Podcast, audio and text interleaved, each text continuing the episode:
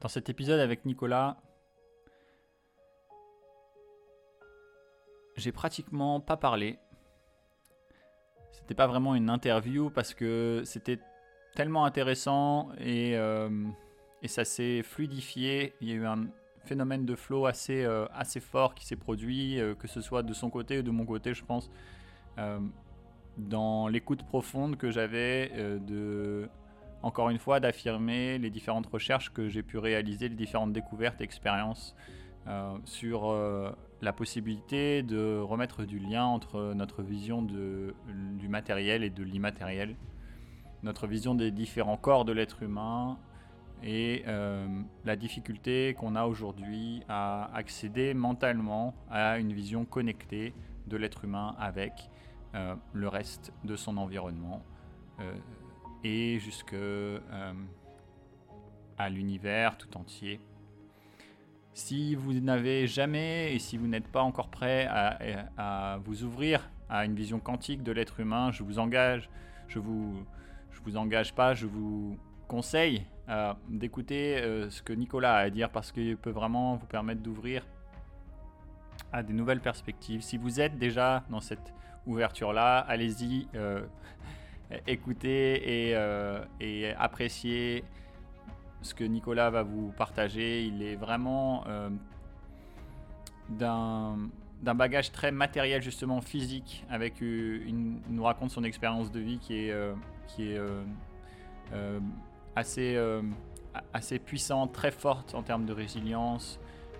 et de cette tension dans le corps qui, l'a animé depuis assez jeune et qui lui a permis ensuite euh, de euh, se concentrer pour euh, développer des compétences dans la posturologie, dans la neuro-posturologie, dans toutes les pratiques, énormément de pratiques qui vont permettre de rétablir en fait un corps en santé, en harmonie, jusqu'à l'étude aujourd'hui de choses beaucoup plus subtiles dont il explique en fait le lien avec les différents corps du corps physique au corps vital, au corps mental euh, au corps, euh, euh, on va dire, éthérique ou encore qui va être beaucoup plus subtil que ça. Et surtout les liens entre l'électricité, entre l'acupuncture, les méridiens, de la médecine chinoise et les chakras,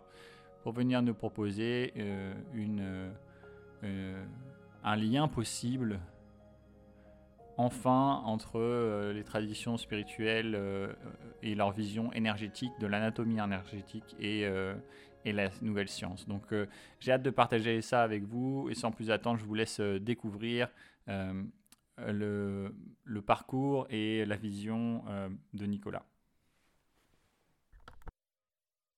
Salut Nicolas, bonjour à toi et merci d'être là pour partager avec nous aujourd'hui. Merci, merci à toi. Alors, euh, pour ceux qui ne euh, te connaissent pas encore, euh, est-ce que tu peux commencer par nous te présenter et, partager un peu ce qui t'anime, ta mission de vie en quelques mots et, peut-être comment tu en es arrivé là si, c'est important pour toi? Oui, ben c'est sûr, le chemin est important. Je, crois que le chemin est plus important que, la destination. Hein. As-tu déjà voyagé? Quand on, quand on voyage, souvent, on arrive à destination, on fait Ah, c'est ça. Mais si tu as, pris la chance de faire un, road trip, on peut dire, tu as vu des paysages, tu as vu des trucs, tu as rencontré des gens en cours de route, euh, des fois, toute l'histoire se trouve là, puis pas vraiment sur la destination. Donc, ouais, sans rien euh, retirer à ce que je fais, que, ce que j'ai comme carrière maintenant, je crois que c'est le, chemin euh, qui me définit maintenant. La vie avec tous ces clins d'œil et ces embûches et ces, drôles de, de tournants. Alors, euh, bon, j'ai commencé euh, petite enfance, euh, je te dirais, bon, pas très, pas très riche, hein, c'est mes souvenirs. je pas d'une famille très, très fortunée. J'ai pas eu la chance non plus avec, je dirais, avec la famille ni avec la santé. Donc, tu sais, quand on dit, bon, j'espère que tu as la, santé au moins ou la famille, ben, j'avais absolument rien de rien. Donc, voilà, je suis né un peu dans, cette espèce de désert-là, puis j'essaie de devenir une belle fleur maintenant. Euh, du moins un cactus, d'enlever les épines de pousser des fleurs. Donc, c'est un peu le, maintenant, comment je me définis, c'est quand même drôle. Euh, j'ai eu des problèmes au niveau des pieds quand j'étais jeune. Donc, euh, beaucoup, de, douleurs au niveau des pieds, des genoux. C'est allé jusqu'au bas de dos. Donc, à 5 ans déjà, je commençais à aller voir des spécialistes, des, des podiatres qu'on a chez nous, des médecins du pied, pour essayer de corriger mes, mes problèmes que j'avais à cette époque-là. Bon, j'ai été diagnostiqué ensuite je faisais plus de sport de 12 ans. À 12 ans, c'est fini. Je n'allais plus faire les, cours d'éducation physique à la maison. Donc, j'avais complètement tout arrêté. C'était rendu invivable. Et on n'avait pas de bagnole à la maison. Donc, euh, je marchais tous les jours euh, très longtemps, plus, plusieurs heures euh, pour l'école, aller-retour. Bon, quand, quand je prenais pas l'autobus, mais vu que je manquais beaucoup de cours, au final, je finissais par y aller à pied. Donc, euh, ça, l'empirait toujours au niveau des douleurs. Et euh, finalement, à 17 ans, j'ai eu un, diagnostic de hum, syndrome fémoro-patellaire. Bon, on apprend plus tard que le mot syndrome, ça veut dire il y a quelque chose, mais on ne sait pas c'est quoi. C'est un peu ça. un syndrome, c'est ça. Donc, euh, comme syndrome fibromyalgique, on sait que la personne ne va pas bien, mais qu'a-t-elle réellement? On ne sait pas, mais il faut lui donner un nom parce que sinon, euh, le médecin euh, peut se sentir un peu incompétent s'il dit qu'il n'y a rien. Donc, les syndromes, je crois, sont venus pallier à beaucoup de choses. Donc, syndrome fémoro-patellaire, c'est-à-dire, bon, ça fait mal dans le coin du fémur et de la rotule. Donc, voilà, qu'est-ce qu'on fait avec ça? Et euh, là, ça a fini que je me suis retrouvé avec euh, des, euh, des, orthèses, en fait, un peu à la Forest Gump au niveau des jambes, donc qui stabilisaient le genou. C'était un genre de, composite métallique là, qui allait de la mi-cuisse jusqu'à mi-jambe. Et voilà, avec toujours mes super orthèses magiques. Finalement, ben, écoute, euh, ça, devenait très difficile d'avoir du travail pour moi parce qu'ils me voyaient arriver avec mes, trucs. Hein, puis tu ne peux pas cacher ça, c'est trop gros de toute manière. Euh, puis là, ils me regardaient, bon, ben, on veut pas vraiment une personne avec un handicap. Hein. Maintenant, il y, a, une espèce de mode. Hein, on essaie d'engager les ethnies puis les handicapés pour euh, donner du travail. Il y a beaucoup de, trucs euh, avancés là-dedans, mais on revient dans les années 90, c'était pas vraiment la mode d'engager la personne avec des sous-capacités. C'était plutôt de lui dire euh, écoute, tu vas avoir une compensation salariale et tu vas être infirme toute ta vie. Puis moi, c'est ce qu'on me disait. Donc, évidemment, ça ne fitait pas beaucoup avec mon caractère. Mais là, je me suis réveillé une de ces nuits, je crois, j'avais, je ne sais plus quel âge, peut-être 20 euh, ans, j'ai mis le pied dessus, elle a brisé dans la vie. Flac. Et là, je me suis dit, bon, mais je n'ai pas moyen de me repayer ce truc. Et euh, c'est peut-être un signe de la vie de ne plus les porter. Donc, euh, je me suis trouvé un métier debout. Je suis devenu disquaire. Donc, j'adorais la musique et j'ai pu aider les gens avec leur cerveau droit à bien choisir le type de musique qui leur convient. Donc, j'ai fait ça pendant un bon petit moment.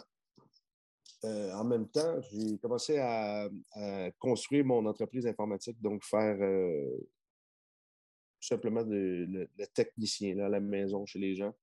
Donc, un métier que je pouvais être assis. Euh, c'était à l'époque aussi qu'il y avait beaucoup de gravage, beaucoup de piraterie, des films, télécharger des trucs, de la musique, la bonne vieille époque.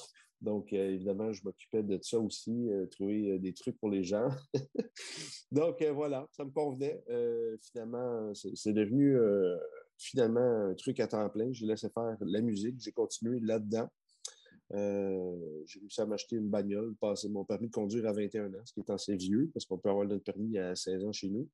Euh, voilà, j'ai commencé à faire beaucoup de routes comme ça. Donc, je retournais, euh, en fait, euh, au lieu de bouger, ben, retourner à un mode de vie un peu plus handicapé, assis. Là, ben, un de ces jours, vers 25 ans, il fallait que j'étais en train de conduire, puis quand je tournais la tête, je commençais à voir noir. Donc là, je me suis dit, bon, qu'est-ce qui se passe encore? C'est pas fini. Ben, qu'est-ce qui se passait? C'est que je crois qu'il y avait tellement de torsion au niveau de ma colonne vertébrale, puis tous ces problèmes-là, que en fait, quand je tournais la tête, ça comprimait euh, des nerfs, puis que j'avais une petite perte au niveau des fonctions oculaires en même temps. Donc, euh, je voyais publier. Et là, je me suis dit, bon, comment que je fais pour continuer à travailler assis, et euh, c'est-à-dire me déplacer chez mes clients et tourner la tête? Donc, ça allait vraiment pas bien. Ça a été un petit peu un signe de la vie de OK, ben écoute, c'est pas fini cette merde. Donc, qu'est-ce que je fais? là, je suis allé me prendre une assurance au privé. Je ne sais pas si ça t'intéresse tout ça, mais ça fait quand même partie de cette grande histoire de vie parce que je pense qu'on a tous des, mm-hmm. trucs. Bref, je vais prendre une assurance vie parce que là, je commence à m'inquiéter pour ma propre santé. Ils sont venus me faire des tests à la maison, prise de sang, des trucs comme ça. Puis finalement, j'ai les résultats, puis on dit on ne peut pas vous assurer, monsieur. je fais qu'est-ce qui se passe? Ils disent ben, il y a quelque chose dans votre sang qui fait que bon, on ne peut pas vous assurer, vous êtes trop à risque. De quoi il y a quelque chose dans mon sang? J'ai le sida, qu'est-ce qui se passe? fait que, dit ben, on ne peut pas vous le dire au téléphone, il faudrait que le médecin vous parle. Puis là, là j'ai commencé un petit peu, ça a commencé à vriller un peu. Là, je me disais, bon, OK, là, j'ai 25 ans, je suis plus assurable et je suis, je suis un handicapé, je suis considéré comme un invalide, sauf qu'ils ne veulent pas me donner de subvention. Euh, a rien qui fait. Donc, là, j'ai commencé à prendre l'argent dans mes propres poches pour euh, me payer des soins. Donc, je suis allé en chiropratie trois fois par semaine euh, et euh, en orthothérapie. Nous, c'est un peu une version, en fait, de la massothérapie avancée, mixée avec des, du ralignement articulaire et des choses comme ça. Là, c'est un peu là que je suis tombé dans le bain, en fait, à force de me faire soigner. Je, je commençais à comprendre mon corps. Mais là, recevoir des soins, commencer à apprendre euh, les noms des articulations, le nom des muscles, etc. là, ben, c'est devenu un peu euh, une habitude hein, parce que cinq fois, cinq fois par semaine, euh, on n'a pas trop le choix de.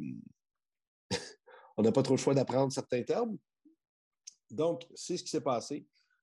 finalement, je commençais à dire bon, mais ben, bon, ben, vérifie ma gléno-humérale, vérifie ça, si, ça. Puis là, ben, mon chiro était là, ben, ça va peut-être aller étudier un chiro, je ne sais pas.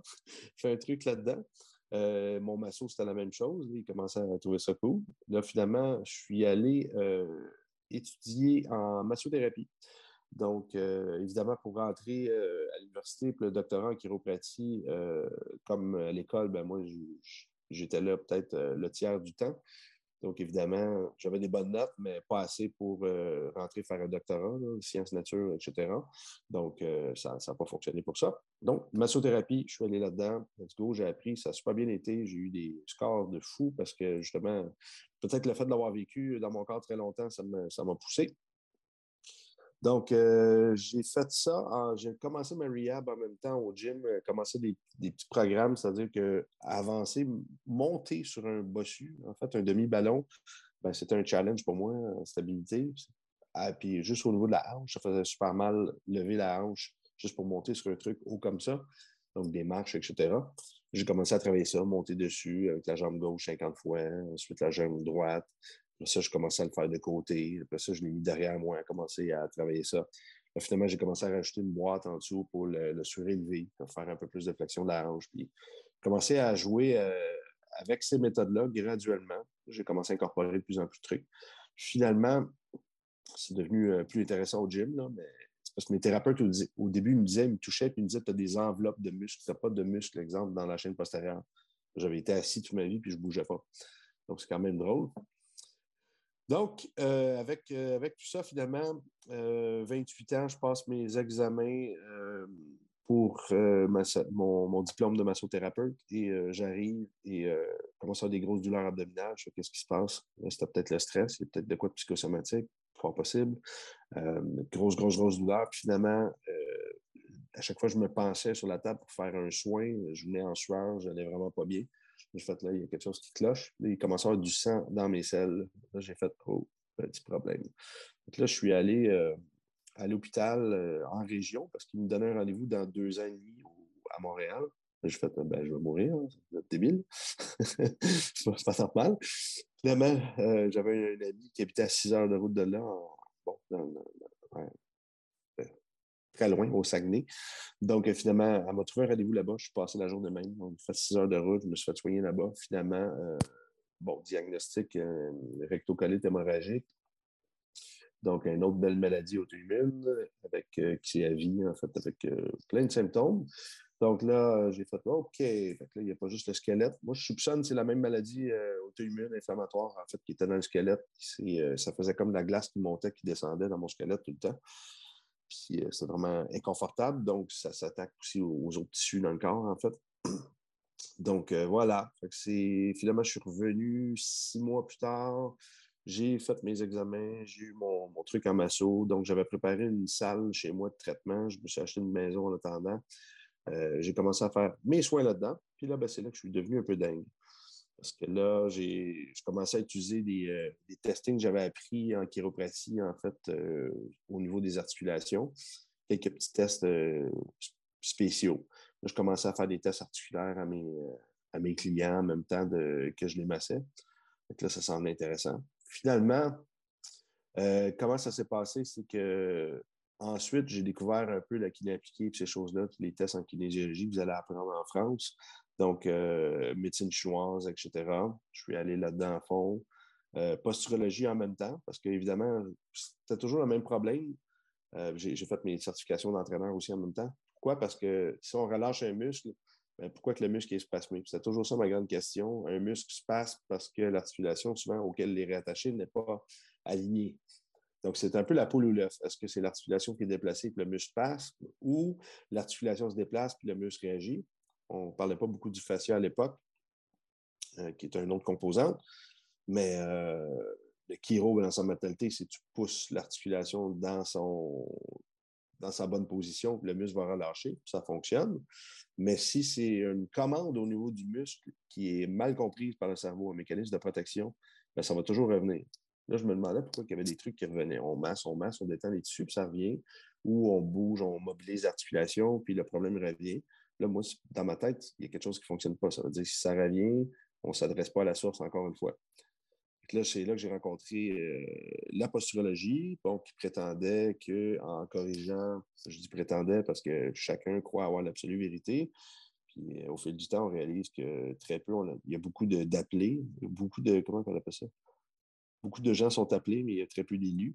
C'est-à-dire que beaucoup, de gens vont croire avoir une vérité absolue, mais là, finalement, quand on regarde en, pratique en clinique, euh, cette vérité-là n'est peut-être pas si absolue si les problèmes reviennent de tout le monde. Donc, c'est un, peu ma grande quête, en fait, euh, toujours par rapport à ça. Hein. Prendre l'information, essayer de la maîtriser, la jumeler avec d'autres, puis après vérifier si ça fait une nouvelle vérité qui tient plus la route, en fait. Je pense que c'est ce qu'on devrait tous faire, mais bon, en tout cas, la plupart d'entre nous font quand même. Bref, posturologie, donc si le cerveau euh, perçoit mal comment il est positionné par rapport à l'environnement, c'est-à-dire avec ses extérocepteurs, donc les yeux, l'oreille interne, la peau, euh, bon, l'ATM peut jouer, peut jouer avec certaines articulations dans le corps, ben, il va y avoir des erreurs qui vont se produire au niveau du cerveau dans sa réaction euh, au niveau du contrôle musculaire pour nous stabiliser. Donc là, j'ai commencé à travailler avec ça, commencé à avoir des résultats intéressants parce que en corrigeant les trucs posturaux en début de consultation, je me retrouvais avec beaucoup moins d'articulation à mobiliser et beaucoup moins de tension musculaire aussi. Donc, ça fonctionnait. Ça, c'était génial. Jusqu'à temps que j'arrive euh, en médecine chinoise, que je réalise qu'il y a des muscles qui sont connectés par des euh, méridiens. En fait, ces autoroutes-là d'énergie dans notre corps qui circulent.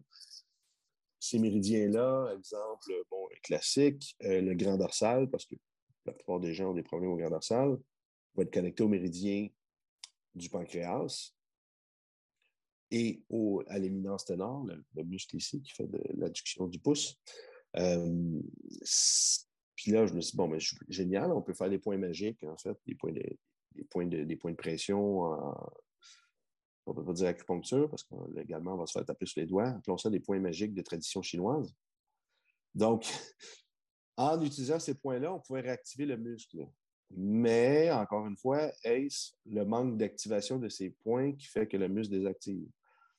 Donc là, c'est là que je suis allé pousser un petit peu plus dans le cognitif. Il y a un travail qui été fait par Dr. Diamond, qui est intéressant, qui est un psychiatre qui, euh, lui, a fait des relations entre les, émotions et les méridiens. Là, je suis allé creuser là-dedans, puis j'ai commencé à développer une méthodologie par rapport à ça, puis c'est franchement intéressant. Là, c'est là que ça m'intéressait de plus en plus à, on a déjà eu cette discussion-là ensemble, mais le corps physique, ensuite on a le corps vital, on a le corps mental, ensuite on parlait du supramental et le félicité, le, bliss body.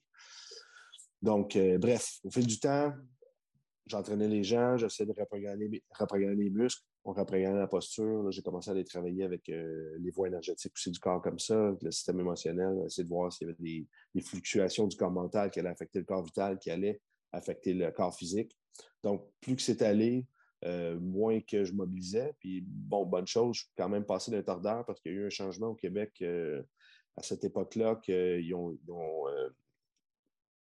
criminalisé, c'est pas un crime, mais légalement, euh, les gens n'avaient plus le droit de faire des mobilisations musculaires. C'est devenu un droit seulement aux médecins, aux physio, aux chiro. Moi, j'en faisais encore certaines, puis ils ont décidé de me prendre comme une espèce de. Comment, on pourrait dire ça? Euh, d'être un modèle, en fait, parce que je faisais beaucoup de promotion par rapport à ça. Donc là, ils m'ont passé à la télévision, puis ils ont tout fait pour essayer de dire euh, attention, c'est dangereux, faites pas ça. Puis, voilà, il faut, dénoncer ces, ces personnes-là qui font toujours ça. Là, je regarde ça maintenant, plusieurs années plus tard, ben, les ostéopathes craquent toujours encore, n'ont toujours pas le droit. Tout le monde le fait, mais c'est un peu euh, caché. Mais ça continue.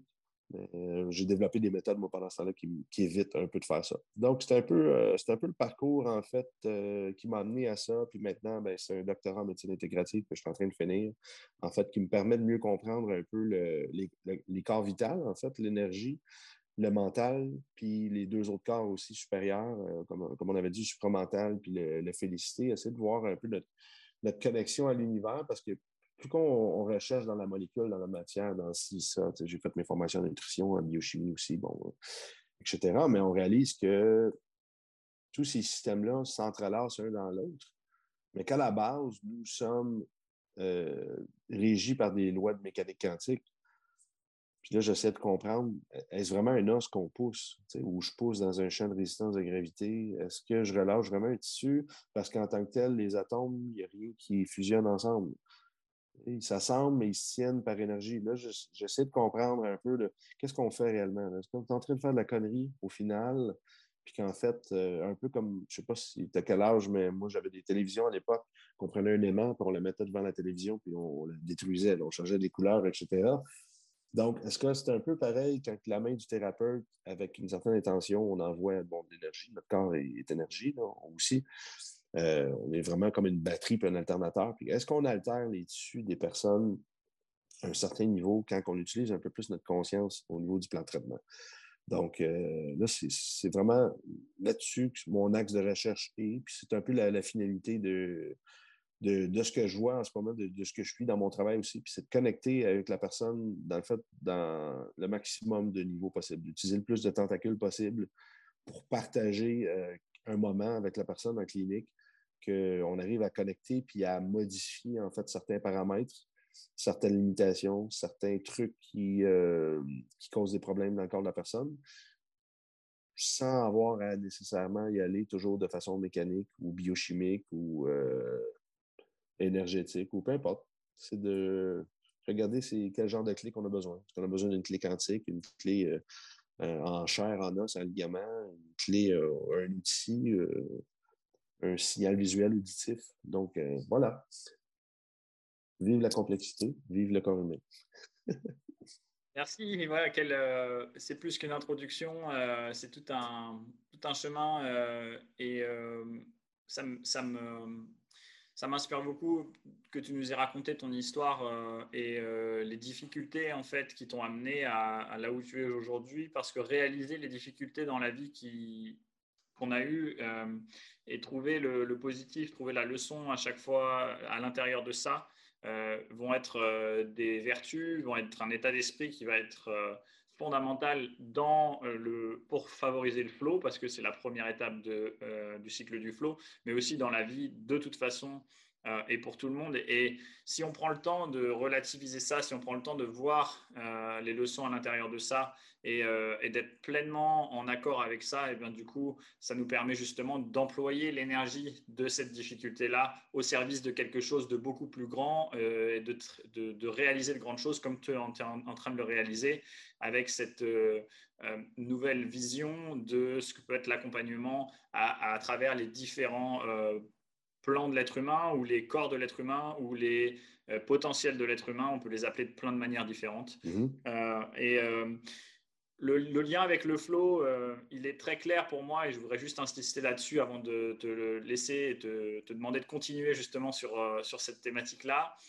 C'est que le flow va être vraiment notre lien, la science, les sciences du flow vont être notre lien entre la connexion entre la matière et, l'immatériel. Mm-hmm. C'est parce que le flow, c'est un espace euh, c'est un état de conscience où il a plus, on ne perçoit plus l'espace, le temps, euh, le mental et le corps de la même manière. Euh, mais c'est un, cet espace-là est difficilement explicable justement par le mental. mais ce qui est intéressant, c'est qu'il vient, il est là pour nous prendre, faire prendre conscience que le corps, le corps vital, la, vitalité, l'énergie, le mental, les émotions, tout ce qui est spirituel ou voilà, ça dépend des, noms, mais euh, on doit travailler, doivent travailler ensemble pour créer justement euh, ces états de conscience euh, optimaux, comme on va créer un accompagnement optimal grâce à une personne qui va dire, OK, bah, on a, est-ce qu'aujourd'hui, je vais sortir justement la scie pour le côté matériel physique? Est-ce que je vais sortir mhm. l'aiguille ou le point, le point magique? Est-ce que je vais sortir la bonne question qui va faire prendre conscience à la personne qui va dire Attends, mais ça fait dix ans que je rumine ça et je ne m'étais pas posé cette question. Est-ce que. Voilà. Et, donc, euh, euh, c'est vraiment très, très connecté. Et euh, l'ouverture, en fait, à cette coordination de nos potentiels, justement, va être vraiment fondamentale pour favoriser le flow et, évidemment le bonheur, le bien-être et partager ça au quotidien. Donc, est-ce que tu peux nous dire un peu plus sur Qu'est-ce qui t'a permis de comprendre justement les liens entre ce matériel et cet immatériel à l'intérieur du corps humain euh, Qu'est-ce qui t'a intrigué Qu'est-ce qui, qu'est-ce qui permettrait aux gens de comprendre, qui écoutent un petit peu plus justement euh, ce lien entre matériel et immatériel Le fait qu'on n'est pas vraiment fait de matière en fait, et euh, peut-être aller jusqu'au quantique justement, ou alors voilà, qu'est-ce qui, qu'est-ce que tu as envie de partager par rapport à ça euh, et par rapport à, du coup à peut-être des techniques que tu proposes aussi? Oui, je crois que qu'est-ce qui fait une différence du pourquoi que j'en suis venu à un système aussi complet? Euh, quand je parle d'un système complet, c'est que ça, fait longtemps. ça fait 13 ans que j'utilise des techniques euh, neuroarticulaires. Donc, pas, je ne fais pas partie des nouvelles modes de, gens qui, rentrent dans la neurofonctionnelle, etc. J'étais déjà là bien avant que les grosses écoles apparaissent euh, avec des différents tests. Même chose, bon, j'ai fait centaines d'écoles dans ma vie facilement. J'ai beaucoup de formations. Et euh, je suis passé au travers de 8000 heures de formation environ en ce moment. J'en ai écrit plusieurs aussi. Donc, j'ai vu beaucoup de choses, beaucoup d'idées bon, j'ai eu beaucoup de pertes de temps. Il y a des écoles, ça m'a juste permis de faire des liens ou d'apprendre que l'eau, c'est un nutriment. Euh, c'est mon clin d'œil.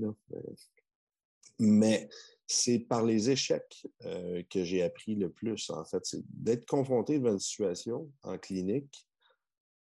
Puis euh, j'avais beaucoup de, pression en clinique parce que vu que j'amenais des méthodes nouvelles, les gens me référençaient en étant comme va voir lui, c'est un magicien, euh, c'est un dieu.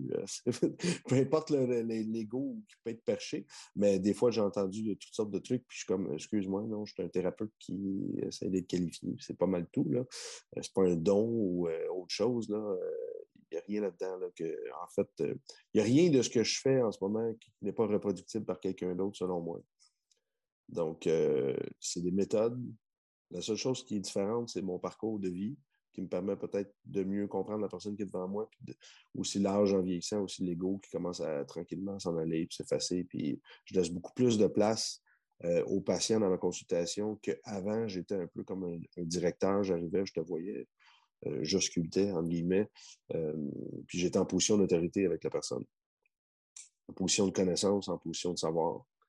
Puis il est arrivé un changement dans ma vie qui a fait que, au lieu de me mettre en position de savoir et de connaissance, ben, je me suis mis en position d'ignorance. C'est-à-dire, je ne connais pas la personne qui est devant moi. Oui, il y a des chez moi reproductibles, il y a des, des, on, a, tous des liens communs, des trucs communs, on passe tous par les mêmes réflexes, on passe par plein de choses similaires. Biologiquement, on est semblables, etc. Mais la personne qui est devant moi, c'est un amalgame d'émotions, d'expériences de vie, d'expériences physiques, qui est complètement différente. Il faut arrêter de prétendre qu'on peut tout comprendre, puis tout voir, puis tout analyser. Ce n'est pas vrai. Hein, la science de la vie, hein, la, médecine n'est pas capable d'expliquer c'est quoi la vie. Ça, j'aime ça le répéter. On n'a même pas de preuve qu'on est vivant en tant que tel. On sait que oui, il y a une activité qui fait qu'on peut dire que, bon, entre moi et cette table, euh, je suis animé. J'ai une conscience, je suis capable de faire des trucs. Cette table-là, elle a une fonction, elle est là, puis elle ne bouge pas.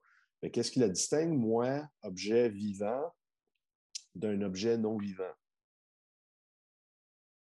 On n'est pas capable de le dire, en fait, parce qu'on sait que pour la vie, dans, les grands livres, la vie, pour qu'elle soit présente, on a besoin de lumière, on a besoin d'eau, on a besoin d'oxygène. Si je verse un verre d'eau, je souffle sur la table, hein, puis je la mets au soleil, elle ne deviendra pas magiquement en vie. Mais si je défais cette composition-là, en fait, de, molécules, en fait, qui composent la table à des différentes molécules, mais à la base, on va toujours finir avec des protons, des neutrons, des électrons, puis bon, un amalgame de, particules comme ça. Énergétique, là, on peut se résumer à atomes, là, mettre ça très, très, très simple, parce que là, une combinaison infinie, sinon, ça va aller beaucoup trop loin. Si on dit c'est des atomes, cette table, je suis des atomes.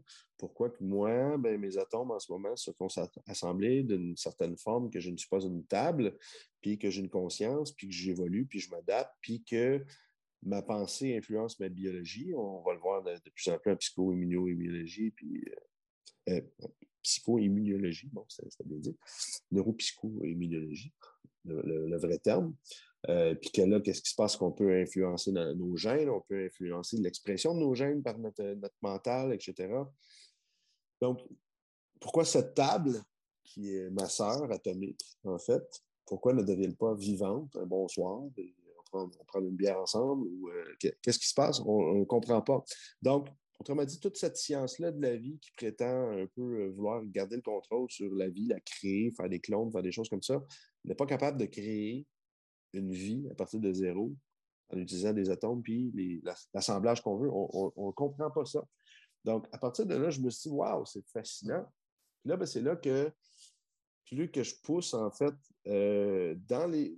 On n'a pas le choix d'étudier la mécanique quantique euh, dans mon doctorat pour, pour ça, pour essayer de comprendre un peu les, comment l'énergie fonctionne, les paliers de conscience, etc. Et l'influence de la conscience au niveau de la guérison. Parce qu'on ne peut pas guérir sans conscience, c'est ce qu'on dit. Mais nous, ce qu'on veut, c'est une machine qu'on met une personne dedans, puis ça élimine ses cellules cancéreuses, puis, puis la guérit, hein, le, milliardaire qui va avoir ça chez lui, puis va pouvoir être jeune éternellement. Mais de notre côté, on dit que sans conscience, on ne guérit pas, parce que qu'est-ce qui nous rend malade? C'est les mauvais, euh, les mauvais référents qu'on a par rapport à certaines situations de la vie. Donc, notre façon de réagir à certains événements comment qu'on véhicule ces émotions-là dans nous, comment ils vont influencer les méridiens, les chakras, etc. Puis qu'eux, ensuite, vont garder l'énergie au niveau des organes au bon temps. Puis les chakras, c'est un peu comment ils vont aider à manifester de l'extérieur, qui vont rentrer dans notre corps physique en sortant par le corps vital, puis manifester l'organe. Donc, un peu, là, maintenant, comment je vois ça, un peu les euh, organes les méridiens, les chakras, c'est un peu comme les, chakras, les méridiens comme des autoroutes d'énergie dans notre corps qui nous aident à réguler ça, le, nettoyage. Il y a un moment de gloire de deux heures, ton méridien, dans la journée, puis un moment qui est à son plus faible. puis là, il s'alterne comme ça. Il y a tout un cycle, en fait, d'épuration qui va se passer en fonction de différents méridiens, différentes heures. Donc, ça, c'est intéressant, l'horloge des méridiens. Mais les chakras, c'est un peu plus abstrait. Puis les gens qui euh, parlent des chakras, habituellement, euh, soit qui font beaucoup de, travail, euh, bon, souvent ça va être des gens dans le yoga, c'est ça, à cause de l'approche ayurvédique qui vient de l'Inde. Ils vont parler beaucoup des, chakras, puis de, de ça, d'un peu de ce qu'ils font, puis bon, le, folklore associé. Mais ensuite, si on leur explique un peu le fonctionnement du chakra, puis le, comment que ça interagit avec la matière, puis c'est ça. là, c'est là qu'un peu que, qu'il manquait d'informations par rapport au sujet. Là, on est chanceux. Euh, dans mon école, on a des mentors, des, théoriciens quantiques comme Hamid Goswami, euh, qui est bon, indien déjà à la base, qui a étudié la physique quantique, c'est ça son, son, PhD là-dedans, puis qui étudie la médecine chinoise, qui étudie la, la etc., puis qui est venu avec des, des théories vraiment intéressantes sur comment que ça fonctionne, en fait. Qu'est-ce qu'on sent? Ça serait le mouvement de l'énergie. Puis là, comment, que, comment je visualise ça maintenant? C'est que j'espère que je réponds toujours dans ta question ou je peux aller trop loin. C'est dobro? C'est super, c'est parfait. Excellent. OK. Donc, moi, je, moi, je suis le premier en passant qui jugeait les chakras, qui jugeait ces trucs-là, que je me disais, waouh, c'est pas. Je suis un gars qui a vécu avec euh, des douleurs dans la structure. Donc, j'ai été voir des gens qui me disaient, ton long fibulaire, ton ça, ta tête fémorale, bon, très mécanique, comment que ça s'assemble, mais c'est pas eux qui m'ont guéri non plus. Là, je me suis intéressé évidemment à tous les autres trucs, la neuro en arrière, parce que si on ne s'occupe pas du cerveau, euh, la structure n'ira pas mieux parce que tout, la façon qu'on est assemblé en ce moment dans notre corps, il y a, une guideline. Il y a un guide qui nous dit ta structure doit être optimalement positionnée comme ça, avec tel muscle qui retient avec telle, telle, force, puis l'autre muscle, l'antagoniste aussi, pour pas qu'il y ait un trop fort, sinon ça se déplace. C'est fascinant tout ce qui se passe. Mais pour ça, on a besoin de plein de messages tout le temps. là, on parle juste au niveau euh, biomec. En biochimie aussi, on a un paquet de glandes qui mesurent euh, qu'est-ce qui rentre, qu'est-ce qui sort, les déchets, comment ça rentre dans le liquide intracellulaire, extracellulaire. Euh, tout est un monde, tout est intéressant. Vraiment, le fascia va partout. Le fascia, j'ai écrit un cours sur la peau de 460 pages, je. Le, fascia va jusqu'à l'intérieur de la cellule. Dire ça? C'est un truc de malade tes cellules sont connectées à ton fascia qui s'en va se connecter à toutes les structures, ça va dans ton crâne, ça va partout, dans, partout, partout dans ton corps, dans ton squelette, dans, dans tes veines, euh, des systèmes péris partout. C'est malade. Mais ta lymphe aussi fait ça. Donc, pourquoi quand on n'a pas personne d'expert de la lymphe qui vient nous parler de la lymphe, que la lymphe va aller dans tes cellules, va aller, va nourrir tes cellules, va nettoyer tes cellules, va aller nourrir tes nerfs, va aller euh, dans ton cerveau, va aller euh, chaque chose peut être fascinant, peut sembler la finalité de toute chose, puis la clé absolue de toute chose, mais ça n'en est pas une. En fait, ce qu'il faut, c'est un, assemblage de tout ça. Puis ça, malheureusement, ce que je déplore, ce que je vois, c'est qu'on essaie d'éteindre de plus en plus les, euh, les, grandes pratiques de ce monde qui sont là depuis des millénaires, hein, parce que la médecine allopathique, là, comme on la connaît, avec euh, les médications, etc., ça fait 200 ans ça existe. Pas, euh, même pas 200 ans. Ça fait 100 ans quelques. L'homéopathie, ça fait 200 ans déjà. Ça fait plus longtemps que c'est là. Mais si on regarde, on n'a rien à voir de médecine traditionnelle chinoise, qu'on parle de 5000 ans. 5000 ans, la Riviera, 5000 ans. C'est des gens qui font de l'écoute de soi, qui utilisent des pauses, qui bougent leur corps dans l'espace, qui regardent comment il se passe dans cet état-là, qui font de l'introspection, de la méditation. Tous ces peuples-là ont fait ça ont développé des formes de yoga que c'était de la méditation dans le mouvement. Parce que de la méditation assis en pause euh, du lotus, là, classique, comme tout le monde associe à la méditation, c'est inconfortable, tu vas avoir mal dans les genoux, tu vas avoir mal partout si tu fais ça. Puis quand tu as mal, ton attention retourne dans la douleur parce qu'on est branché à notre, cerveau reptilien, le cerveau mammélien, reptilien, le néocortex ensuite qui définit vraiment l'humanité. Quand ça ne va pas bien, tu retournes dans le pas bon. Tu t'en vas te sécuriser. Là, tu vas bouger. pendant que tu fais ça, tu n'es pas en train d'aller chercher des. de te connecter à des plus grandes choses. Donc là, les Shaolin ont commencé à développer ces méditations-là avec les arts martiaux, avec le mouvement, qui ont commencé à bouger en même temps, dans, des états de concentration super. Ils ont commencé à faire des choses fabuleuses avec leur esprit et leur corps ensemble. Non, les yogis, c'est la même chose. Les yogis font des concours de, des trucs euh, de, douleur, les fakirs, les ci, les ça. C'est des gens qui, dans le mouvement, sont réussi à rester concentrés et rester dans une zone euh, vraiment intéressante. il, y a, toujours ce lien-là encore qui revient avec mouvement, conscience, globalité du corps. Si ces gens-là mangent euh, au McDonald's tous les jours, ils ne seront jamais capables, avec leur esprit, de faire de grandes choses non plus. Pas pendant longtemps, par exemple.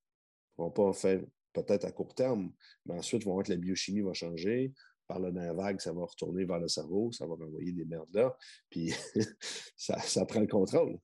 on vit avec 110 milliards de bactéries juste dans le système digestif. ça, quand ils ont faim, ils nous parlent, puis ils changent nos comportements. C'est un truc de malade. Hein?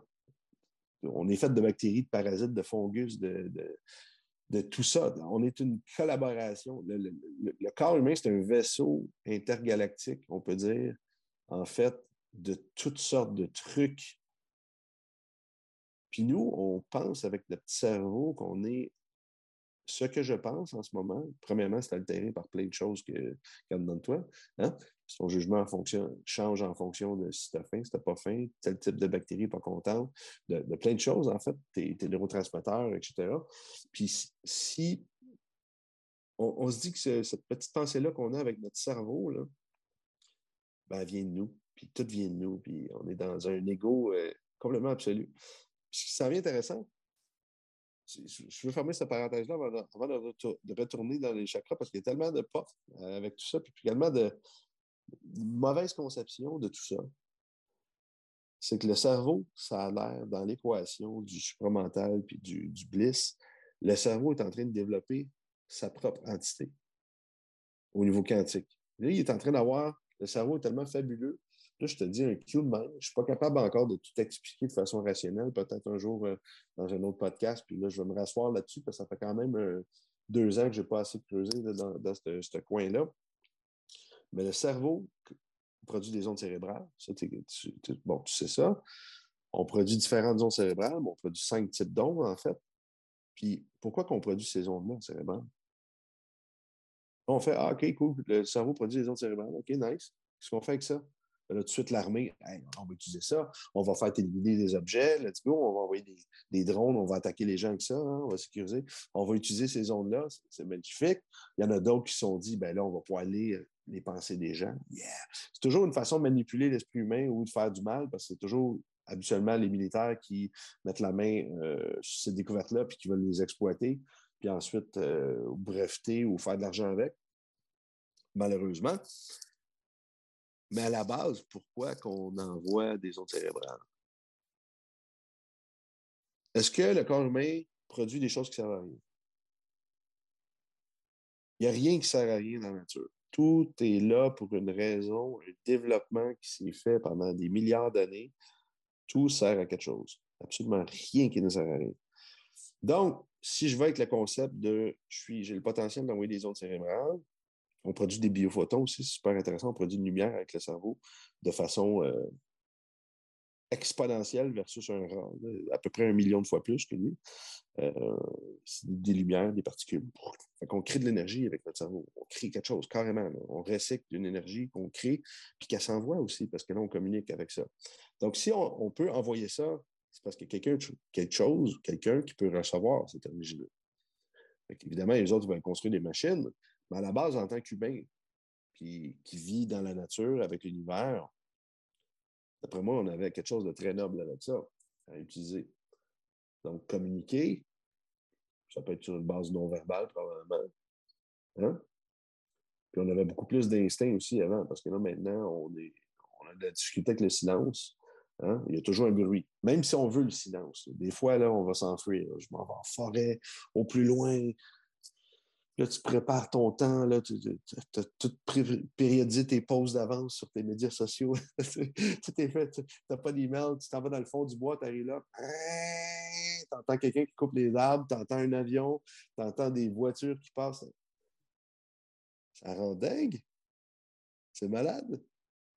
Mais bref, c'était beaucoup plus silencieux, je crois, à cette époque-là, qu'on envoyait des ondes cérébrales, puis que les gens ben, pouvaient sentir probablement si on, va dans une époque qui avait rien, il n'y avait aucune technologie, que les gens étaient connectés avec ça, puis qu'il n'y avait pas des bruits des villes, je me demande si les gens pouvaient sentir les ondes, pouvaient recevoir des messages beaucoup plus facilement.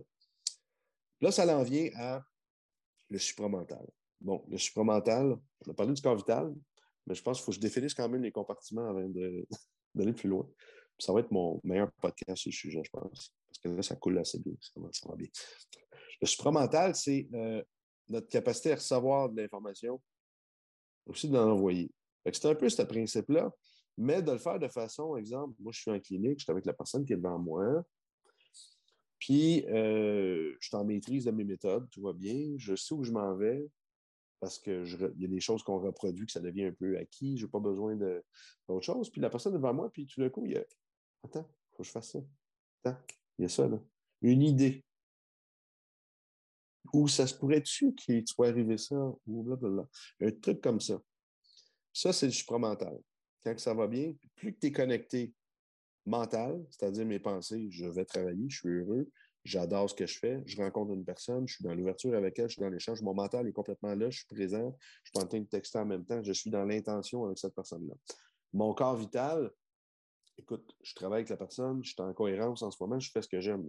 C'est pas là que je vais sentir les gros malaises de vie. Les gros malaises de vie, c'est quand que je vais rentrer à la maison, peut-être avec ma conjointe que ça va pas bien, ou euh, si je reçois un coup de fil, puis où je vais sur les médias sociaux, me bourrer de merde. Mais pendant que je travaille, puis je fais ce dont je suis fait, j'ai construit ma vie là-dessus, ben, je suis dans une cohérence. Là. Je suis pas en train de vivre euh, mes problèmes de méridien, mes problèmes de chakra, je suis balancé. Même chose, c'est pas là que j'ai des grosses douleurs physiques quand je travaille non plus, parce que justement, je fais ce que j'aime, je bouge, je suis actif, euh, le temps arrête. Il y a vraiment une bulle magique qui se passe. Dans cette bulle-là, j'ai une cohérence de mes trois premiers corps. J'aime ça, travailler. J'adore ça. C'est pas un travail pour moi, c'est une passion, c'est euh, une vocation. J'ai passé six mois sans le faire. J'ai réussi à me trouver des gens en Bosnie, sans, pas dans leur langue, leur trouver des trucs.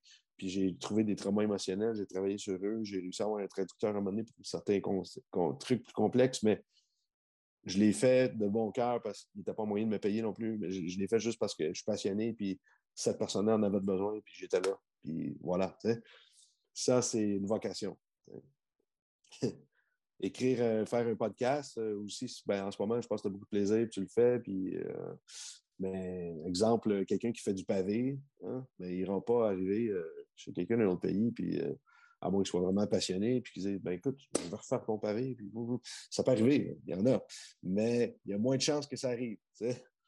C'est des, métiers, plus mécanistes, moins dans la connexion, puis moins dans, tous ces corps-là. Bon, c'est ce que je dis, mais je pense que chaque métier peut être très noble, en fait.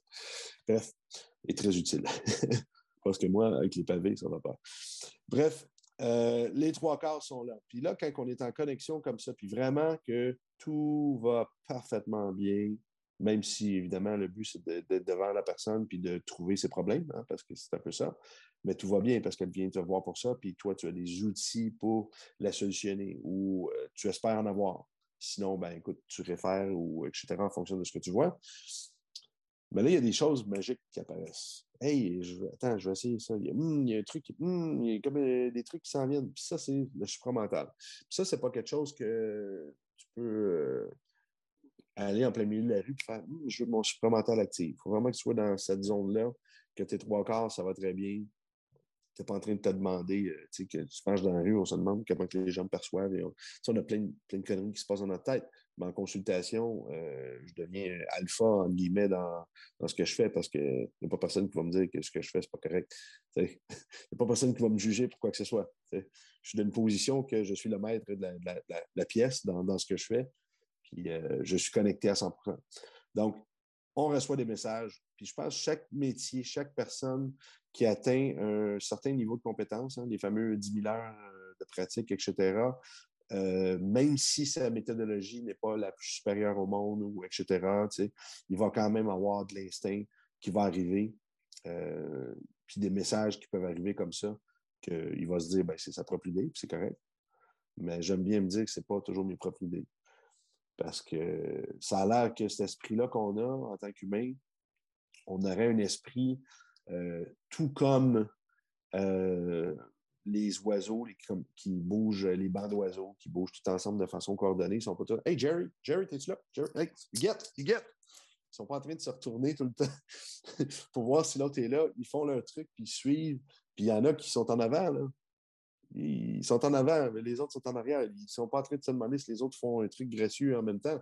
les, changements de direction sont excessivement rapides. Les bancs de poissons, on voit la même chose. Euh, ça, c'est beau. Ça, c'est un sujet de thèse de Dr. Euh, Rupert Sheldrake, euh, un British fascinant personnage.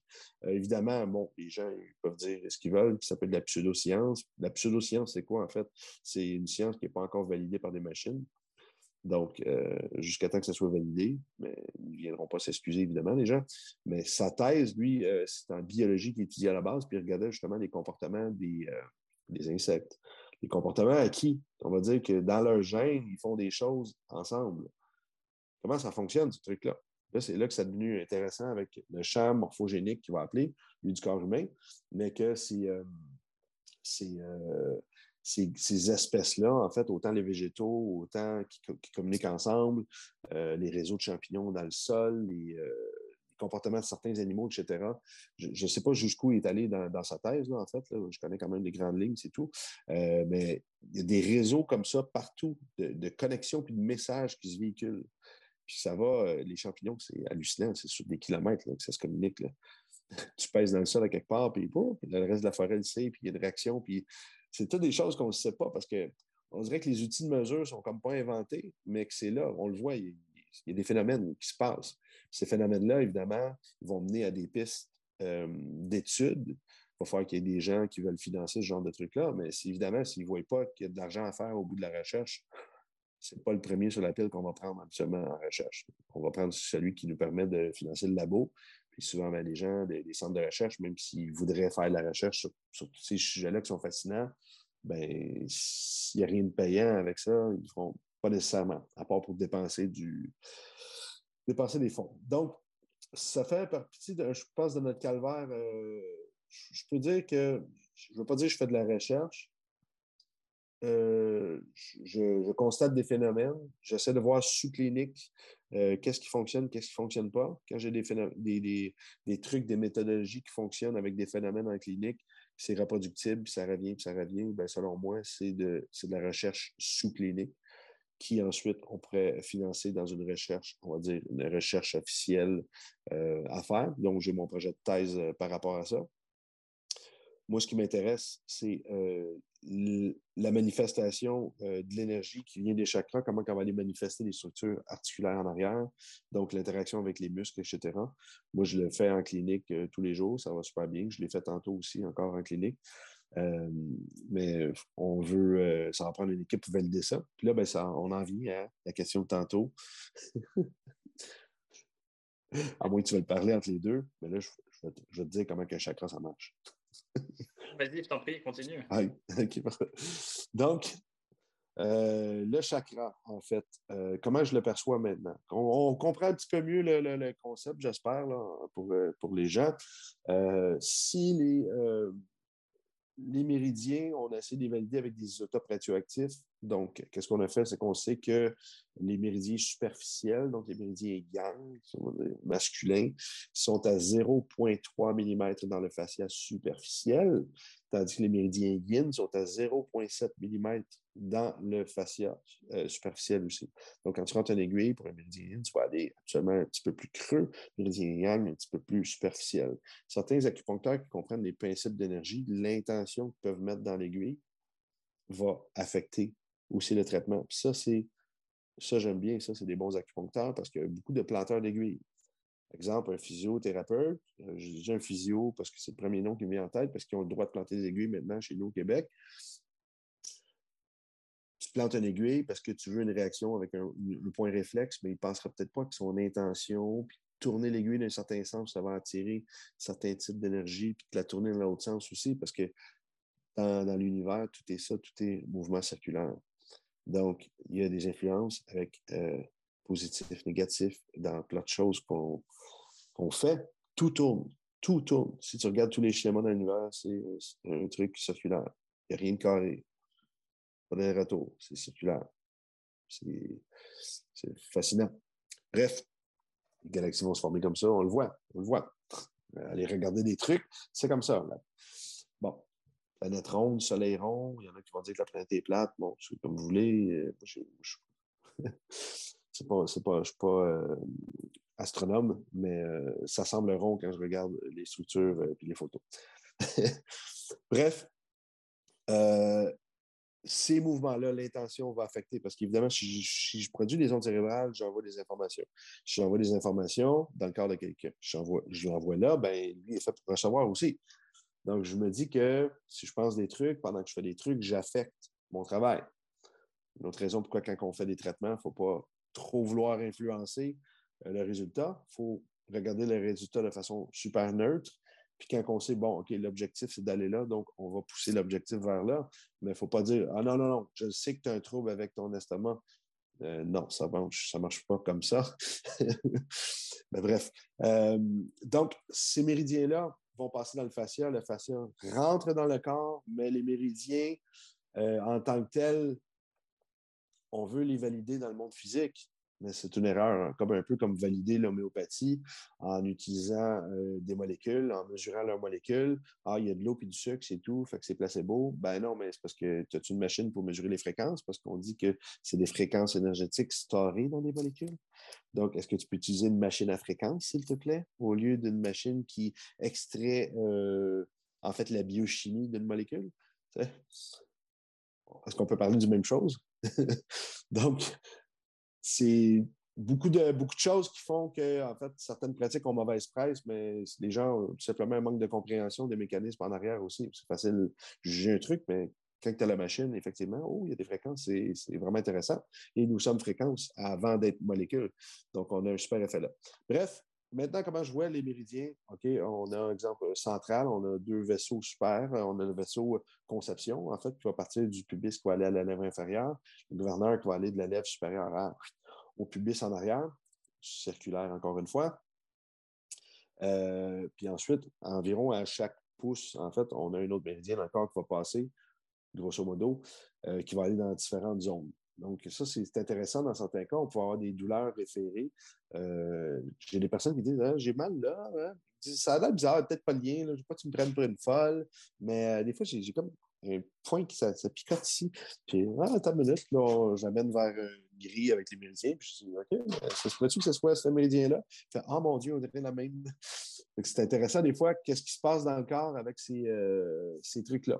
Maintenant, comment je vois ça, c'est un peu comme une grille d'énergie rentrée dans le corps, mais simple dans le corps, parce qu'elle n'est pas régie par des lois biologiques, elle est régie par des lois énergétiques. C'est un corps vital. Donc, il faut accepter le fait que nous sommes faits d'atomes et que nous sommes régis par des lois énergétiques, pas seulement biochimiques. Mais notre système, notre système nerveux est fascinant. Ça, j'ai mon cours sur la peau que j'ai écrit, là, comme j'avais dit, gros, gros cours. Ben, j'ai fait la distinction là-dedans pour les gens parce que les gens, ils veulent toujours voir la peau euh, de façon euh, biologique. Hein? Bon, du collagène aussi, ça. Bon, c'est attaché là, ça, ça devient ligament. Euh, l'articulation, en fait, ça va être de l'os, plus de calcium, plus de bombes, différents types de minéraux. Puis là, le tendon, ben, c'est là qu'il y a un peu ton muscle avec la myosine, des, différents, bon, des différentes fibres. Il va commencer à se transformer tranquillement en os. Puis là, c'est comme une jonction osseuse entre le muscle et l'articulation. Puis là, on va toujours voir ça dans, dans, ce point de vue moléculaire-là. Mais quand est-ce qu'on parle de. Attends, sont où tes atomes là-dedans? Là? Et où ton énergie là-dedans? Là? Il y a d'autres choses, en fait, qui est là. Parce que si on prend le microscope et qu'on rapproche, éventuellement, il n'y a plus rien qui se touche. Il n'y a plus rien qui se touche. Donc, comment tu te tiens si rien ne se touche? On revient toujours à cette question-là. Donc, bref, il faut accepter qu'il y a de l'énergie, mais le système, on ne peut pas nier que notre système nerveux est électrique. Hein? Bon, ça va passer, exemple, un courant dans l'axone, le, corps euh, du neurone. Ensuite, c'est la petite synapse. Elle, a envoyé de façon biochimique la conversion qu'elle a faite du signal électrique. Puis ça va être réabsorbé et renvoyé encore en électricité. Et toujours, c'est le système le plus rapide. On n'est pas capable de faire des technologies aussi rapides. Au-dessus de 300 km/h, ça circule dans le corps. C'est un truc de malade. Et plus, même jusqu'à 400 km/h, je pense. Certains, certains neurones chéris. Euh, il y, a des sauts qui se font hein, avec euh, bon, les nœuds de etc. Je ne vais pas rentrer là-dedans. Mais bref, ce qui est intéressant, c'est euh, si on, parle à un électricien du corps, il va faire OK, ouais, je comprends, il y a un courant électrique, un fil, il fait ça. Hop, ben là, attends, il convertit en biochimie. Mais là, là, faut que tu parles à un chimiste, mais tu expliques la conversion de, la chimie-là, qu'est-ce qui se passe, puis il fait OK, ouais, c'est hop. Là, tu parles d'électricité, puis lui, il ne comprend plus rien.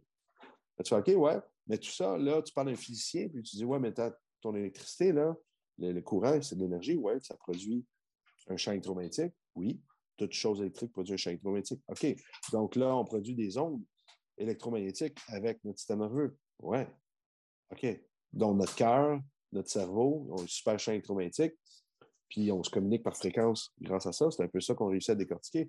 Ouais, OK. Fait que là, tu me dis que tout ce qui est euh, électrique, hein, mes prises, mon téléphone, mes ça, qui produisent un champ électromagnétique précis, en fait, assez précis pour que je te vois sur l'image, ces ondes-là, fascinantes, qui arrivent de nulle part, ben, ils n'affectent pas ma biologie. Non, non, non, c'est complètement pas de trouble. Ta peau va être chaude, limite, c'est tout. Ouais. OK.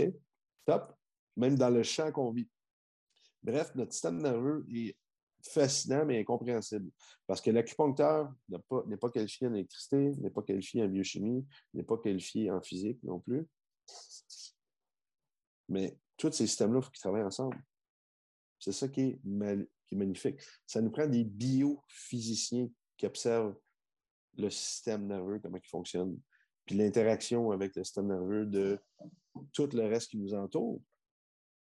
je ne prétends pas euh, avoir un niveau de biophysicien non plus, en passant. Je veux juste dire, euh, d'un point de vue pratique, hein, un mécanicien, ça va sur le tour. Hein? Ce n'est pas lui qui invente les roues.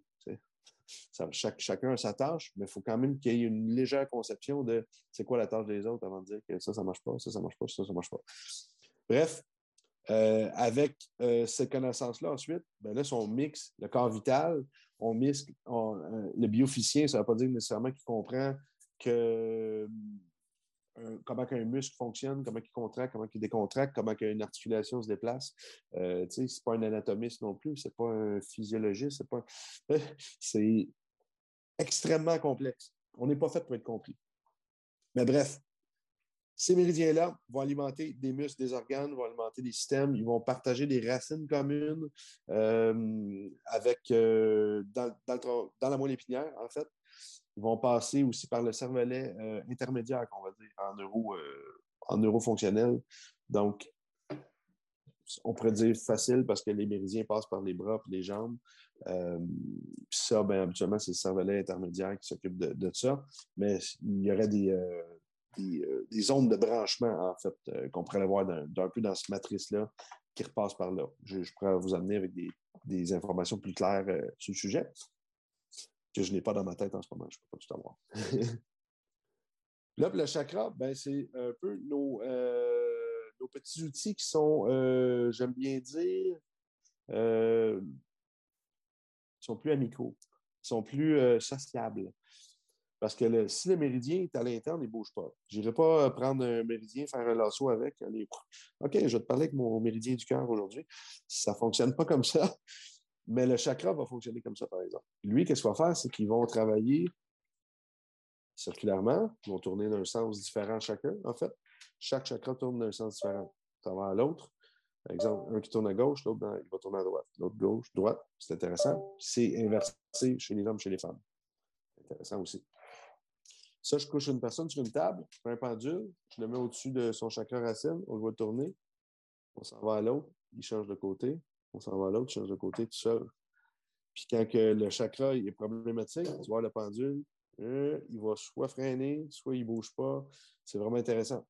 ça, je, le montre en démo euh, des fois d'un cours. Je ne travaille pas avec un pendule, mais c'est juste montrer à quel point c'est intéressant. L'énergie qui sort de notre corps, en fait, ben, c'est de l'énergie qui est à l'extérieur du corps. En fait, elle ne sort pas du corps. Nous, ce qu'on va sentir, c'est le mouvement. Exemple, chakra du cœur. Bon, je t'aime, tu es beau. Euh, voilà, on, fait un podcast, je suis heureux. Mon chakra du cœur est bien ouvert, on est dans les champs, ça va, tu ne me juges pas. je me sens en sécurité. Bon, je vis une belle expérience. Mon chakra du cœur, quand il est ouvert, en fait, ben, je laisse les choses rentrer. Je suis en train de taper mon micro. je laisse les choses rentrer, ça va dedans de moi. Puis le chakra du cœur gère aussi l'immunité à cause du thymus qui est juste en arrière. C'est ce qui est intéressant. Le thymus, comment il fonctionne? Ben, il forme l'armée de tueur dans le corps. Quelque chose qui rentre à l'intérieur du système immunitaire qui ne fait pas ton bonheur, tu as des réactions agressives, violentes, on tue, on abat, on n'en veut pas. Puis quand ça va bien, il l'accepte, tu fais partie de nous, bienvenue dans la familia. Donc, c'est comme ça. Mais le cœur, c'est pareil. Tu rentres quelqu'un, ça va, il rentre, waouh, je suis bien, j'aime ça, c'est cool, j'aimerais ça te revoir, etc quand ça ne sent pas bien, une personne qui sort de ta vie. Ah, la douleur, la frustration, la colère, je veux qu'il souffre. On fait complètement l'inverse. On fait comme exactement notre système immunitaire. On veut euh, détruire cette personne, cette personne-là. On veut, euh, on ne veut plus qu'elle soit là. C'est rare que quand on vit ça, cette, espèce d'émotion-là, qu'on fait Ah, ben, je me sens super mal, mais je vais laisser ça comme ça parce que c'est cool de. C'est rarement comme ça que ça se produit. On veut que ça se produise comme ça, mais pour ça, je pense qu'il faut avoir un peu de, d'introspection, voir pourquoi on vit ce genre d'émotion-là, qu'est-ce qui s'est passé, qu'est-ce qu'on aurait pu mieux faire, est-ce qu'on était mal intentionné, est-ce que les ententes étaient claires entre les personnes, bon, plein de choses. Mais bref, juste pour dire que le, chakra il va manifester en fait l'énergie qui rentre à l'intérieur. Ce qu'on va sentir en fait, c'est l'émotion qu'on peut dire qu'on sent en fait, c'est le mouvement de l'énergie. Ça, c'est selon Hamid Goswami. Donc, le chakra du cœur va amener l'énergie quand il est ouvert vers l'intérieur, on va sentir ça. Puis quand il va sortir l'énergie, on va sentir encore le mouvement de l'énergie qui quitte. Donc, il y a un vide qui se fait ou un plein qui se fait au niveau du cœur. Il ne faut jamais être dans le tout plein partout. Il faut être euh, balancé dans toute chose. Hein. Pas tout prendre, tout donner. Hein. On sait que ça donne, c'est jamais bon. Euh, mais il faut être prêt à recevoir et prêt à donner. Moi, je pense j'aime bien dire ça. Il faut être al dente dans la vie. Il faut être chaîne postérieure, il faut être chaîne antérieure, il faut être un peu entre les deux, chaîne latérale. Il faut toujours être balancé. Puis je pense que c'est ça qui est magnifique. Je pense que c'est ça que le yoga voulait nous enseigner de façon euh, très simple. Euh, le, tai chi, même chose, hein? c'est de tomber dans une position d'équilibre puis de rester quand même balancé en équilibre puis de retourner vers toujours ton centre d'énergie. Même chose dans le yoga c'est des gens qui faisaient des pratiques d'introspection, puis de comment ça se passe là-dedans. Oui, t'as bien beau mettre des lumières de chakra, puis essayer de sentir comment ça se passe, euh, bon, l'entrejambe, entre-jambe, le, bas, le ventre, mais ça restait de, je respire, puis est-ce que je sens qu'il y a un mouvement qui se passe pas bien? Puis conséquemment, ben, quand ça se passe pas bien, qu'est-ce qui se passe? Ah, je vis de l'anxiété, je vis un stress, j'ai une peur, j'ai, là, on allait chercher notre corps mental dans, dans ces pratiques-là. On fait Là, il y a un retour à ça, mais je pense que l'explication, en fait, du corps vital, mental, euh, physique n'est pas assez suffisante en ce moment. C'est vraiment là que je travaille. Parce que moi, en fait, si je trouve, exemple, chakra euh, racine, ben, je vais mettre la personne sur la table, je vais aller tester son articulation sacroiliaire. Exemple, à gauche, c'est faible, il y a un problème. Ah, intéressant.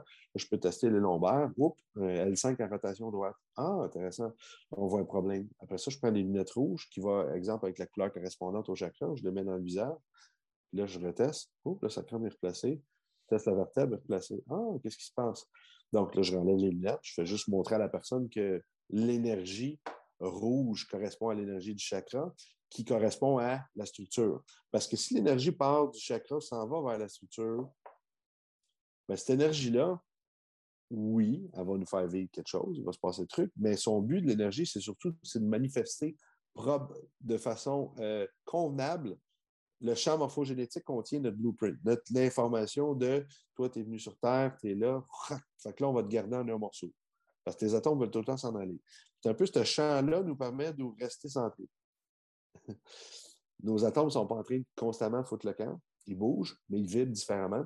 Puis qu'est-ce qui se passe, c'est que moins qu'ils vibrent bien, c'est-à-dire que plus qu'on est débalancé au niveau des chakras, des méridiens, du corps mental, plus qu'on influence notre relation avec les autres, avec nous-mêmes, plus qu'on est décentré. Puis tranquillement, ben, l'organe, exemple, euh, peux parler de racine pour moi en ce moment. Euh, rectum, bon, j'ai eu des colites là. Euh, si l'énergie, mon déracinement, que je ne me sentais pas à ma place une part, j'étais pas bien, j'étais dans l'insécurité, ben, probablement qu'au ce niveau-là, ça a été difficile pour mon chakra, s'il veut envoyer de l'énergie, pour manifester correctement, en fait, la matière ensemble, que ce soit un colon en santé, euh, un, bassin en santé, mais j'avais des problèmes de dos, j'avais des problèmes euh, au colon. Ben, peut-être c'est cette espèce de chakra-là qui fonctionnait pas bien à l'époque, puis je ne savais pas, puis qui essayait de manifester correctement, mais en fait, mentalement, j'étais dans l'insécurité, j'étais. Euh, j'ai vécu dans des, maisons de fous. Là. Quand, quand j'avais pas d'argent, j'ai eu des colocs de toutes les couleurs hein, pour me permettre de survivre. Là. Puis c'était lancer la vaisselle dans les murs parce qu'il n'y avait pas le goût de la laver. Puis crier, courir après quelqu'un dans la rue, puis d'aller le taper, puis j'en ai vu des trucs, je me disais, hmm, je suis dans un bel environnement épanouissant. Mais ce n'était pas le cas. Donc, évidemment, j'ai développé probablement ma maladie suite à ça.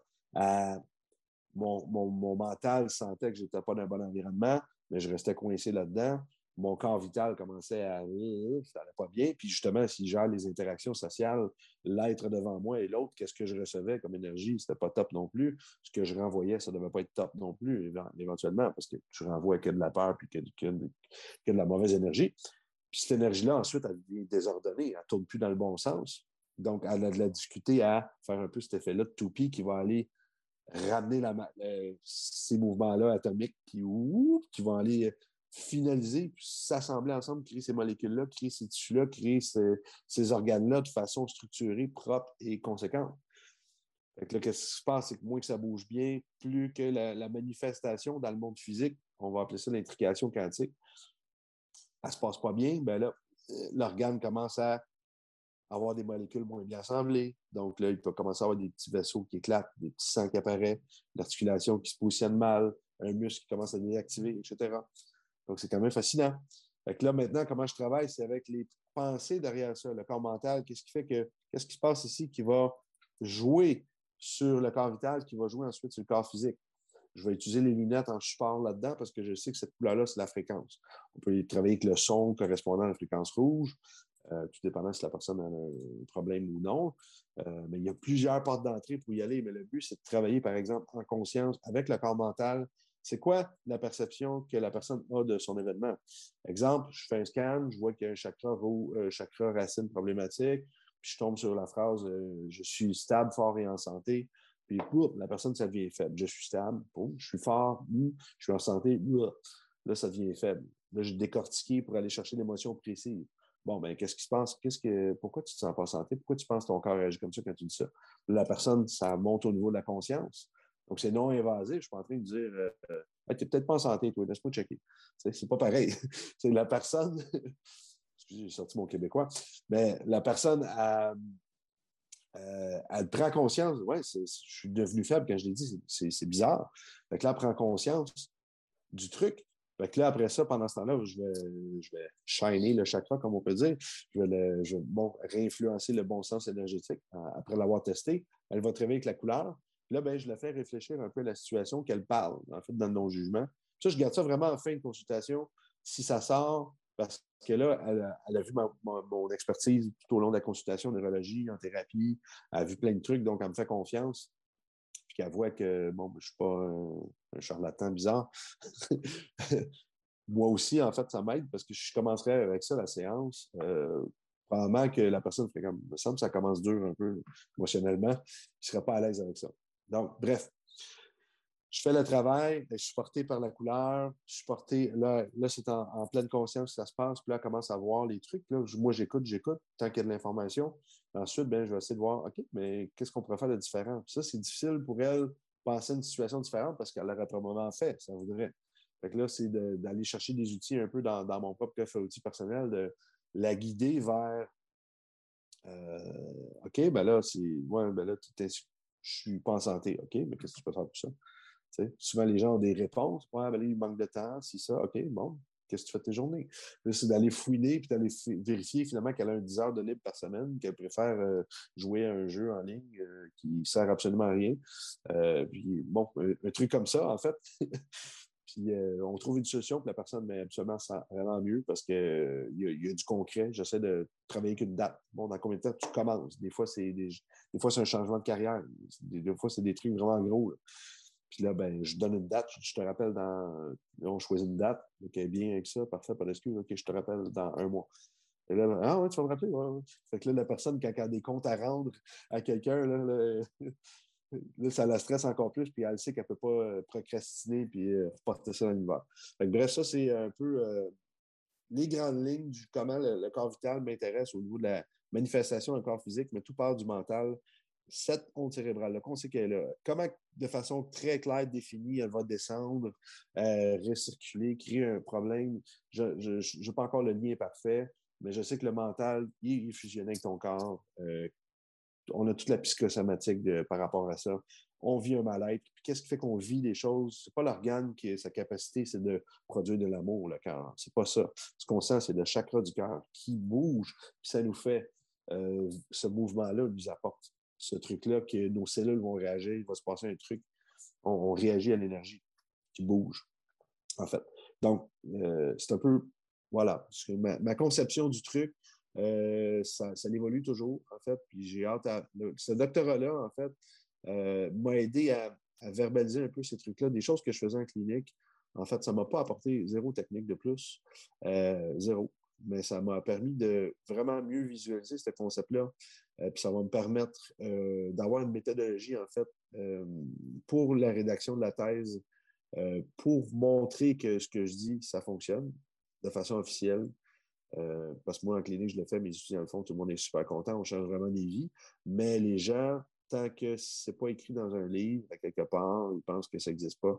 Les gens ont besoin que, très souvent, que les phénomènes soient résolus pour y croire. Mais tu sais, moi, je vois pas l'air que le respect.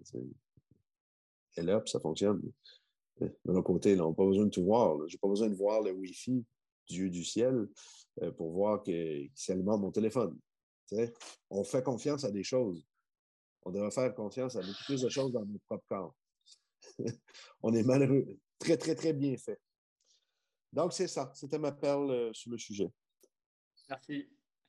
Merci, euh, merci infiniment. C'est très, très riche et vous pourrez réécouter, je pense, plusieurs fois pour vous inspirer de, de, tout ce que tu viens de partager. C'est c'est l'avenir de, de, ce qui a été transmis depuis des milliers d'années, euh, justement, sur la cohérence de, euh, des différentes dimensions de l'être humain, on va dire. Et euh, merci d'apporter, merci de nous apporter une vision qui nous permet de, reconnecter justement à tout ce qui est énergétique ou immatériel et mental, et qui va nous permettre de, de retrouver juste l'équilibre et l'harmonie, comme tu disais, de l'être humain avec la nature et euh, éventuellement de, de, nous guérir et de guérir euh, la planète également. Je pense que c'est ça, le, de toute façon, le, le, point, le point clé. Et donc, merci beaucoup. Merci à toi. Euh, que tu, viens de dire quelque chose de super important, de guérir la planète, de guérir les autres. Puis je pense vraiment, je pense que c'est dans, ma, dans ma, ma, quête que je réalise que, écoute, on vit tous nos merdes. On, est tous connectés ensemble. Puis l'image du, du banc de poissons, du banc de, d'oiseaux est très forte pour moi en ce moment. Puis je réalise qu'on est peut-être les 8 milliards sur la planète, en fait, ensemble, qui cherchent, qui fourmillent un peu partout, qu'on est déconnectés, qu'on devrait être ensemble peut-être, quelque part, tous ensemble, au lieu. Puis ça serait. Puis regarder dans la même direction, faire un truc, je ne sais pas euh, comment ça va se passer. On dit que les choses évoluent, euh, les consciences évoluent, puis que bon, les êtres évoluent. Puis il y en a qui vont parler du passage dans la puis ces choses-là. Ce pas des, sujets que je, veux aborder nécessairement. Euh, mais je pense, la chose que je peux dire vrai là-dedans, c'est que tout atome qui est connecté avec un autre atome, ça, ça a été prouvé en physique quantique, reste connecté à jamais ensemble. Peu importe son où dans l'univers. Plus vite la vitesse de la lumière. C'est un truc de malade. Donc, on a tous été connectés, on a tous été à la même base, les premiers humains ensemble. On fait partie, euh, cette biologie-là, elle a évolué, elle continue à évoluer partout sur Terre. Puis il y a des choses en euro, je me rappelle, j'apprenais, j'apprenais des trucs avec le rein interne, la cadence, le rythme. Donc, les jeux de marelle, des choses comme ça. Puis ils ont trouvé des trucs euh, en Océanie avec des gens qui n'avaient jamais été en contact avec d'autres hommes, puis après ça en Europe, puis d'autres peuples qui ont fait Hey, ils ont des jeux de marelle, comment ça? Qu'est-ce qui se passe? Il y a des, des, choses primaires comme ça qui se passent. Il y en a plein, des trucs comme ça, la construction des pyramides, aussi, des, ça, des, des grosses choses que des gens connectés qu'on fait ensemble. Puis je pense que ça, c'est du supramental. C'est justement, il y a quelqu'un qui a pensé, puis on peut se partager cette information-là ensemble. On a probablement un gros cloud, pas juste Apple qui en a un. Euh, nous autres aussi, on a un gros cloud, en fait, que probablement on se connecte, puis on peut envoyer des messages. Puis il y a peut-être peut-être qu'on peut même rentrer dans cette catégorie-là, les, voyants, euh, les gens qui connectent avec euh, des défunts, avec toutes sortes de gens. Il y a, le FBI, ils sont servis plein de gens comme ça qui avec des boussoles. Puis ça, c'est référencé. Là. Il y a plein d'études là-dessus qui ont été faites, ces gens-là, puis ça existe. C'est fascinant. Donc, il y a un accès plus facile à leur supramental parce que probablement c'est des passionnés, ils ont assumé que c'est différent ce qu'ils font, puis euh, ils sont pleinement assumés là aussi, parce que ça vient avec le jugement, probablement. Ben, tante Gisèle là, qui voit les esprits. Là. Bon. Mais probablement qu'il y a des gens qui ont accès à cette grande toile-là, puis je pense qu'on contribue tous. Puis le but, c'est de mettre euh, des choses positives dedans, des choses évolutives, des choses qui. Euh, pas dans l'ego, pas faire ça, ce genre de truc-là, euh, dans l'ego. C'est toujours de le faire dans l'amour, puis dans l'espoir que tous ensemble, on, s'écarte de la maladie de plus en plus, qu'on se responsabilise aussi. Parce que le, système en ce moment, cette boîte-là, le pharma et compagnie, font absolument tout pour nous dire que, hey, fais pas de diagnostic, prends cette pilule, tu n'as pas le droit de faire autre chose, tu passes par le médecin, puis il n'occupe pas de toi. Euh, la naturopathie, c'est criminel, l'herboristerie, c'est tous ces gens-là, c'est des dangereux. Il y a quelqu'un qui est mort en mangeant une plante une fois. OK, mais alors, est-ce qu'on va parler des centaines de milliers de morts chaque année, d'erreurs médicales, puis de morts de prescription, puis de. Non, ben non, ben c'est ça. C'est un truc de malade. Donc, on faut rester dans ce côté-là, qu'on se connecte avec ça, aller chercher. Euh, il y a peut-être des informations qu'on peut aller chercher, mais avant de vouloir chercher de l'information là-dedans, comme un, gars qui va être au-dessus un peu de, tout, ben, connecte-toi à toi-même. Tu as déjà une tonne d'informations devant toi, juste respirer, t'asseoir, comme tu dis, chercher ton propre flow, probablement que tu dis un truc comme ça, avant de vouloir te connecter à l'univers connecte avec toi-même, regarde comment ça se passe, respire, es-tu en cohérence, fais-tu ce que tu aimes? Est-ce que tu as quelque chose qui te valorise, hein? ta pyramide de Maslow, là, tes besoins primaires? Euh, es-tu dans toi-même centré avant de vouloir centrer le monde puis te connecter à tout? Puis après, quand tu vas être toi-même, tu vas être ta place dans la vie, assumer, puis tu ne jugeras pas les autres, puis tu vas être ou moins possible, en fait. Tu vas être beaucoup plus facile de te connecter avec les autres personnes. les gens vont sentir que tu es là pour le bien, puis moi, ça, a été euh, super transformatif les sept derniers mois de ma vie. J'ai fait, euh, je suis parti tout seul au Monténégro euh, trois mois. Tout le monde m'a dit, va pas là, c'est dangereux. À 14 en plus, tous des tueurs. J'ai eu gros plaisir à apprendre sabocratien, à parler de, de, écoute, mais je suis arrivé là moi-même, intègre, avec mes chemises fleuries, habillé en genre de vacancier. Il me regardait, il riait de moi un peu au début. Puis finalement, c'est devenu des super bons amis partout. Après, j'ai passé en Bosnie euh, deux mois et demi. Après, je suis allé en Turquie. Écoute, j'ai connecté avec des gens, des étrangers différents du monde, des musulmans, des des d'autres ethnies, des gens qui pas du tout habitués. Moi, avec mes tatous, puis bon, un gros, gros gars, euh, j'avais des gens voilés partout autour de moi. puis finalement, j'ai senti moins de jugement que j'en ai en me baladant chez moi au Québec, tu comprends? Euh, dans, dans mes origines, je me dis, qu'est-ce qui se passe?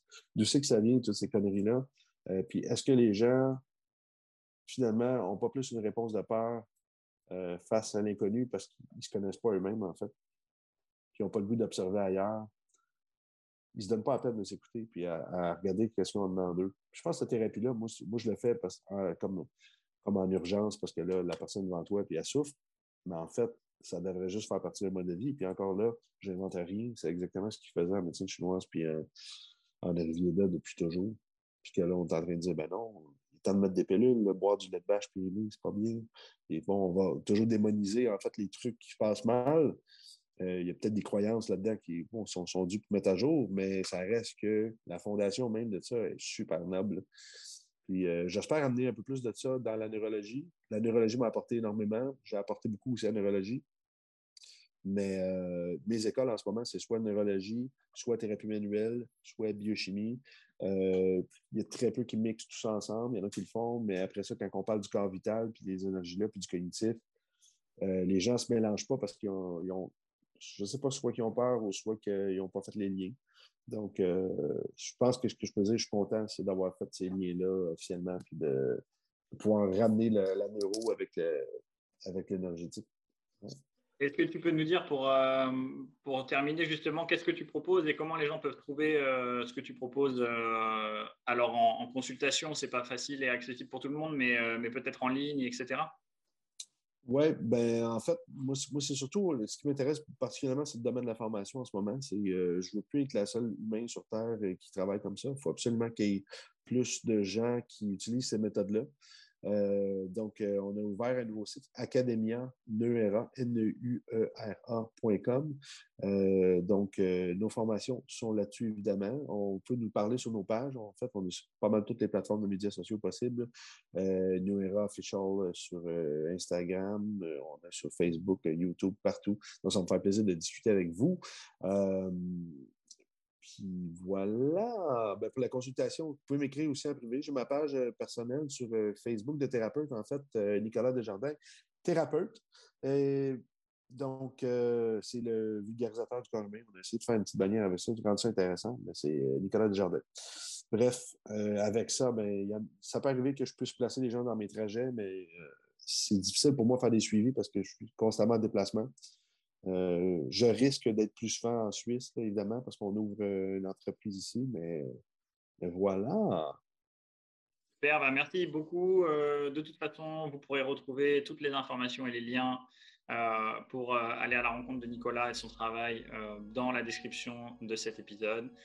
Merci encore Nicolas et je pense que sans aucun doute on pourra refaire l'expérience parce qu'il y a encore beaucoup de choses à dire et, et beaucoup de choses à partager. Merci Nicolas. Excellent, merci.